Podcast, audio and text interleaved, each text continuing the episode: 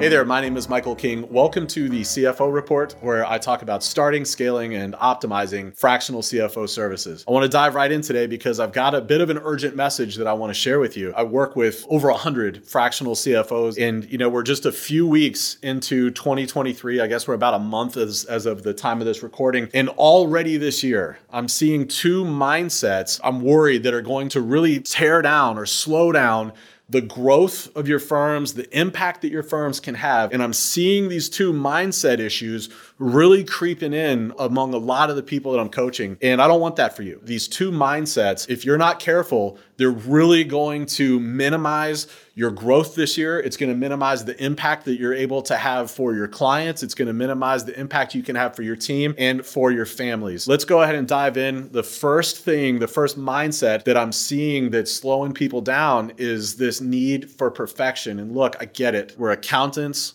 we're financial professionals. We've been trained our entire careers. We've been trained back when we were in school that everything's got to be perfect, right? There's IRS codes and there's state codes and there's GAAP and all of these things. And we've got to have QA and double checks and we need to have models and spreadsheets, right? Everything's got to be planned out to the T. Everything's got to be perfect. And that is an amazing, amazing characteristic and quality to have if you're doing accounting kind of work. But if you're running your own firm, you've got got to remember that there's a duality here. You're not just the CFO, you're not just the accountant, you're also your CEO. You're the CEO of your own business, and perfection doesn't partner well with running a business. There's nothing about running a business that's ever going to be perfect. This was probably one of the hardest things for me to learn. And, and, frankly, it's something I still struggle with from time to time. But growth as a CEO, growth for a business comes from action not perfection. Really want you to pay attention to that. Growth comes from action,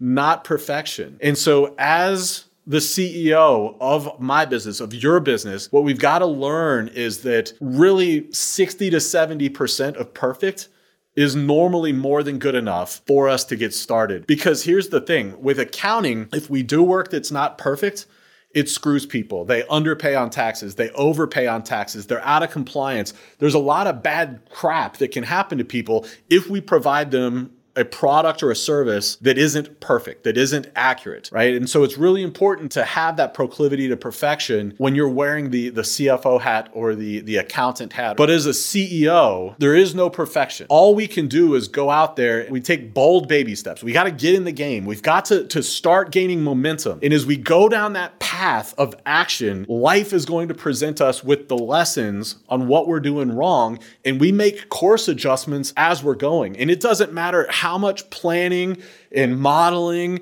and dialing everything you do, life doesn't give a shit right? Business doesn't care. The market doesn't care. You're going to get punched in the face. The market's going to tell you what you're doing wrong. Your customers, your employees, they're going to let you know what's doing wrong. And then you make game time adaptations, right? Real time, you're changing based on those lessons learned. If you're leaning into this, this need for perfection, if you're constantly sitting and looking at your computer and you're tweaking the model or you're tweaking your logo or you're tweaking your pricing or your niche or any of those things, if you're sitting there and, and you find that, that you're spending more time on thinking about it, rather than just being about it, you're going to have minimal growth and minimal impact this year. If you are recognizing that the need for perfection is keeping you from taking action, I really want to encourage you to check yourself on that, right? It's going to be okay if you out there. You're going to make mistakes right? I'm giving you permission today to make mistakes because with those mistakes, that's where you're going to get growth. That's where revenue growth is going to come from. That's where leadership growth is going to come from. That's where impact growth is going to come from. That's where you're going to be able to build a bigger team and to serve people on a different level. So let go of that need for perfection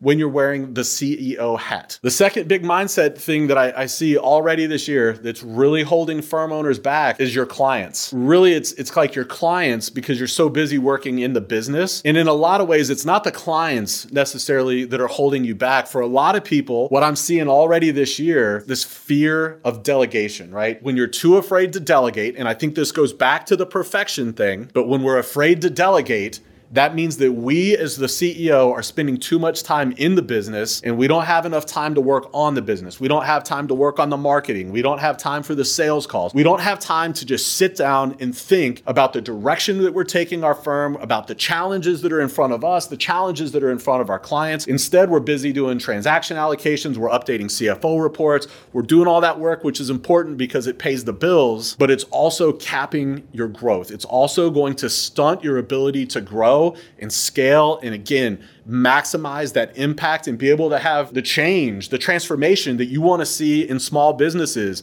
with your clients, with your potential clients. What I see a lot of people doing is there's almost this it's not almost. There's this huge ego pull. You want to be the guy or the, the lady in your business that does it better than everybody else. I know you do because I feel that way too. We want to be the one that's the best at everything in our business, and our ego wants us to be able to swoop in and show our team, look, I know how to do this. I can do it better than you. If that's not you, then great. You're, you're at a better place than I am. It's a struggle that I have, you know? But what I've also learned is that it takes a lot less time and a lot less effort to let people go, let people do their thing, do the work that they want to do, that they're passionate about doing.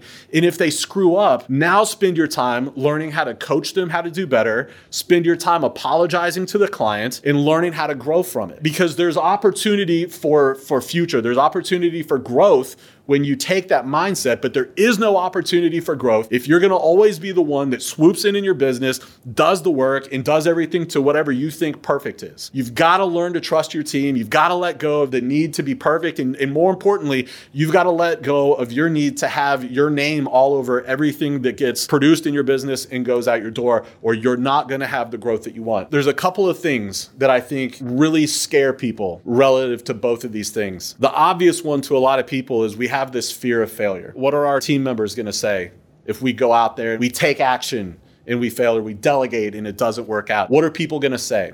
What are our clients going to say to us or about us? What are our spouses going to say? But I think the thing that holds back most fractional CFOs is actually not the fear of failure. What I see more times than not is the fear of success holding us back. And so a lot of people ask, like, Mike, what does fear of success look like? For me, the fear of success is the story I tell myself when I say, what if I go and I take that action and it actually works? What if I delegate and it actually works? And because of my action, because I'm willing to delegate and trust my team and not be just married to this whole idea of perfection that's kind of bullshit anyway. What if I let go of all of that? I lean into action and the business grows. We get more clients. We get higher prices for those clients. Am I going to be able to deliver at that level? Am I going to be able to keep showing up and leading this business and providing the value for the clients that I've promised that I would deliver for them? That's what the fear of success is. And with all the people that I coach, I actually hear more people worried about the fear of success than about the fear of failure. What I want to encourage you today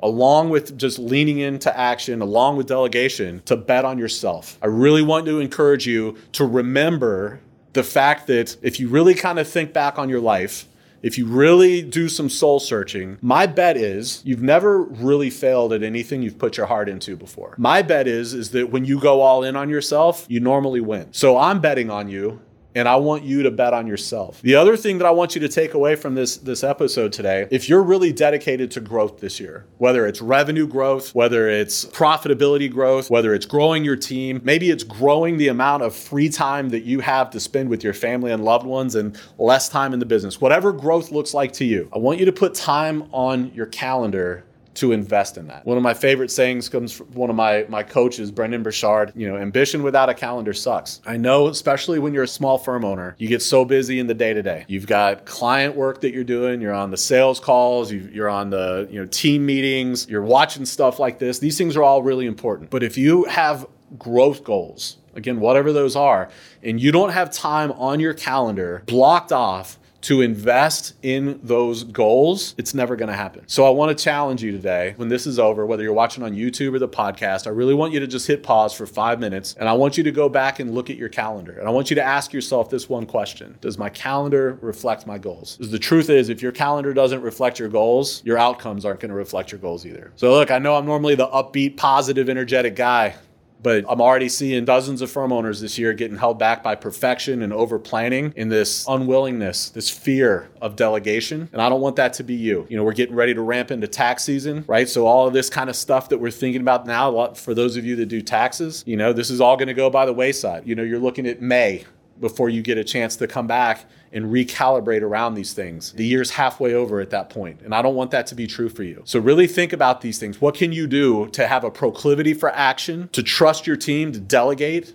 to build a team for the first time? What can you do relative to those things in the next couple of weeks so that you can have a more success, successful and impactful season in a more successful and impactful year? And I also want you to think about are you betting on yourself or are you are you getting held back by fear of success or maybe the fear of failure? Look, I know that 2023 has the potential to be the biggest, the best, the most impactful year that you've had. I'm so excited to see how shifting the way you think about these two mindsets can really level up your business. And I'm so appreciative and humbled that you joined me here on the CFO report. I can't wait to see you back here next week, my friends. I'll see you then.